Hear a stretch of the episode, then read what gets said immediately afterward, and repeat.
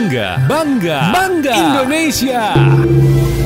Teman Mara, pecinta film The Lord of the Ring, nonton film trilogi yang satu ini memang tidak bisa asal-asalan ya. Karena menyaksikannya saja sudah wajib dilakukan berurutan supaya bisa memahami jalan ceritanya dengan utuh. Yang menariknya dari trilogi terbaru, di film terbarunya ini terdapat nama aktor Tairo Muhafidin yang ternyata berasal dari Indonesia. Sejak kecil, Tairo memang sudah melanglang buana di dunia peran. Bahkan sejumlah karya yang pernah diperankan oleh Tairo sendiri seperti Two Sons, Caravan, Treasure Maps, and Time Spaghetti, dan itu semua pernah ia perankan. Dan tahun 2020 pun, Tairo pernah ditawari tampil dalam The Lord of the Rings, The Rings of Power saat usia 14 tahun. Peran Tairo di sini merupakan kali pertama dia tampil dalam karya skala besar. Dan Tairo Muhafidin ini yang memerankan karakter Theo lahir di tahun 2006 lalu di Perth dan merupakan anak pasangan Rahel Muhafidin dan Afid Muhafidin, yaitu ayahnya yang merupakan keturunan Indonesia. Kesuksesan film horor Indonesia karya Awi Suryadi, KKN di Desa Penari, membuat film ini terbang ke bioskop Amerika Serikat. Sejak tayangnya di Indonesia 30 April 2022 kemarin, film ini masih digandrungi oleh warganet dan diberitakan oleh CEO MD Entertainment, Manoj Punjabi, lewat akun Instagram film KKN di Desa Penari akan datang ke Amerika untuk perilisan eksklusif di Los Angeles dan di New York. Sebetulnya, ini bukan pertama kalinya film yang diangkat dari kisah nyata itu bisa tayang di luar negeri. Sebagai informasi teman Mara, film tersebut jadi film yang sukses dan terlaris sepanjang masa. Mengutip dari laman film Indonesia, sebanyak 9.233.847 penonton tanah air yang sudah menyaksikan film KKN di Desa Penari. Apakah kamu sudah nonton? Teman Mara, masyarakat Batak atau Sumatera Utara dikenal sebagai masyarakat yang selalu berupaya dalam menjaga kelestarian budaya nenek moyang. Di mana saja mereka berada, umumnya ciri khas masyarakat Batak akan tetap terlihat. Salah satu bukti kelestarian budaya Sumatera Utara ini dapat kita lihat pada peninggalan budaya kemendaan yang masih terjaga hingga sekarang. Salah satunya ada senjata tradisional pisau gajah dompak dari seorang pahlawan besar asal Indonesia, Sisinga Mangaraja ke-12. Senjata yang satu ini digunakan ketika melawan yang dianggap mempunyai kekuatan supranatural. Pisau gajah dompak ini adalah senjata tradisional yang memiliki bentuk lebih pendek dibandingkan pedang. Gagang yang ada di senjata ini pada umumnya mempunyai ukiran yang berbentuk gajah. Hingga saat ini, pisau gajah dompak adalah senjata yang disakralkan oleh kerajaan Batak di Indonesia. Teman Mara, pernah baca novel? Karya sastra apa aja sih yang pernah kamu baca pertama kali? Karya sastra seperti novel, puisi, memang menjadi salah satu jenis hiburan yang membuat nyaman, terutama bagi para pecinta buku dan yang gemar membaca. Di Indonesia sendiri, karya-karya sastra yang diciptakan sudah tidak terkira jumlahnya. Karya-karya penulis Indonesia yang telah dipublikasikan, bahkan ada yang telah mendunia hingga diterjemahkan ke dalam berbagai bahasa asing, seperti di buku puisi Hujan Bulan Juni, merupakan salah satu antologi karya Sapardi Djoko Darmono. Puisi ini telah dikembangkan menjadi film ke bahasa Mandarin, Jepang, Arab, dan bahkan Inggris. Namun, bukan hanya karya puisi ini saja yang diterjemahkan ke dalam bahasa asing. Masih banyak karyanya yang sudah diterjemahkan ke dalam sejumlah bahasa di dunia.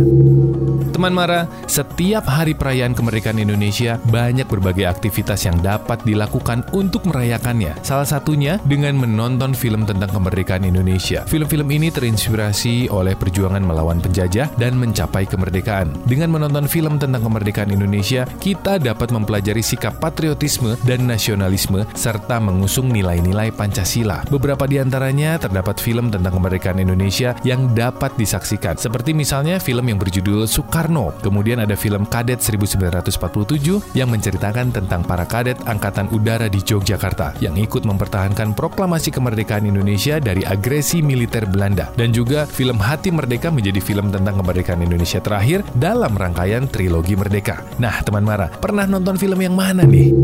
Teman Mara, pada tahun 2022 banyak event dunia yang terlaksana di Indonesia. Setelah MotoGP Mandalika, kini Indonesia terpilih menjadi tuan rumah G20. Lalu apa sih G20 itu sendiri? G20 merupakan sebuah forum kerjasama multilateral yang terdiri dari 19 negara utama dan Uni Eropa. Event ini tentunya menjadi sorotan media internasional dan bisa menjadi ajang promosi bagi negara untuk memperlihatkan betapa indahnya Indonesia, serta diharapkan akan membantu mendorong bangkitnya ekonomi negara. Rangkaian kegiatan G20 di Indonesia ini melibatkan banyak UMKM, serta diharapkan menyerap banyak tenaga kerja sehingga ini akan membuat lapangan pekerjaan seluas-luasnya untuk masyarakat Indonesia. Teman marah, apa sih event pemerintahan kaliber dunia yang pernah digelar atau sedang digelar di Indonesia? Selain G20, sepanjang tahun ini Indonesia juga telah menjadi tuan rumah untuk event dunia lainnya, seperti Global Platform of Disaster Risk Reduction pada bulan Mei kemarin, Asian Venture Philanthropy Network Conference and International Event 2022 di bulan Juni kemarin juga, kemudian ada World Tourism Day di bulan September nanti, dan World Conference on Creative Economy pada bulan Oktober nanti. Event kaliber dunia ini tentunya diharapkan oleh kita akan berdampak positif untuk pariwisata serta pergerakan ekonomi masyarakat Indonesia ya. Teman Mara, World Tourism Day atau Hari Pariwisata Dunia diperingati setiap tanggal 27 September dan tahun ini kita patut berbangga karena diselenggarakan di Bali, Indonesia. Tanggal tersebut dipilih sesuai dengan hari yang sama saat anggaran dasar The World Tourism Organization dirancang pada tahun 1970. Tema dari event World Tourism Day 2022 adalah Rethinking Tourism yang nantinya event ini juga akan membahas tentang pemajuan agenda-agenda global pariwisata terutama terkait pemulihan pariwisata pasca pandemi COVID-19. Sidang Majelis Umum UNWTO ini diadakan dua tahun sekali oleh negara-negara yang menjadi anggotanya. UNWTO sendiri memiliki 160 negara anggota, 6 associate member, 504 affiliate members, dan dua observers seperti Tahta Suci Vatikan dan Palestina. Nah, Indonesia sendiri menjadi anggota UNWTO ini sudah sejak tahun 1975 lalu, teman Mara. Keren banget kan? Teman Mara, pecinta sepak bola, masih ingatkah kamu akan kedatangan Cristiano Ronaldo yang pernah berkunjung ke Indonesia tahun 2013 kemarin? Saat kunjungannya ke tanah air, tidak disangka ia pun mendapatkan penobatan sebagai Duta Forum Peduli Mangrove Bali Indonesia. Acara ini pun berlangsung ditandai dengan penanaman bibit mangrove bersama Presiden pada saat itu, Bapak Susilo Bambang Yudhoyono, dan sejumlah menteri di Taman Hutan Raya Telaga Wajah, Bali. Kedatangannya ke Indonesia pun saat itu tidak sendirian, tapi ditemani oleh sang istri Irina Saik untuk berkunjung ke Indonesia.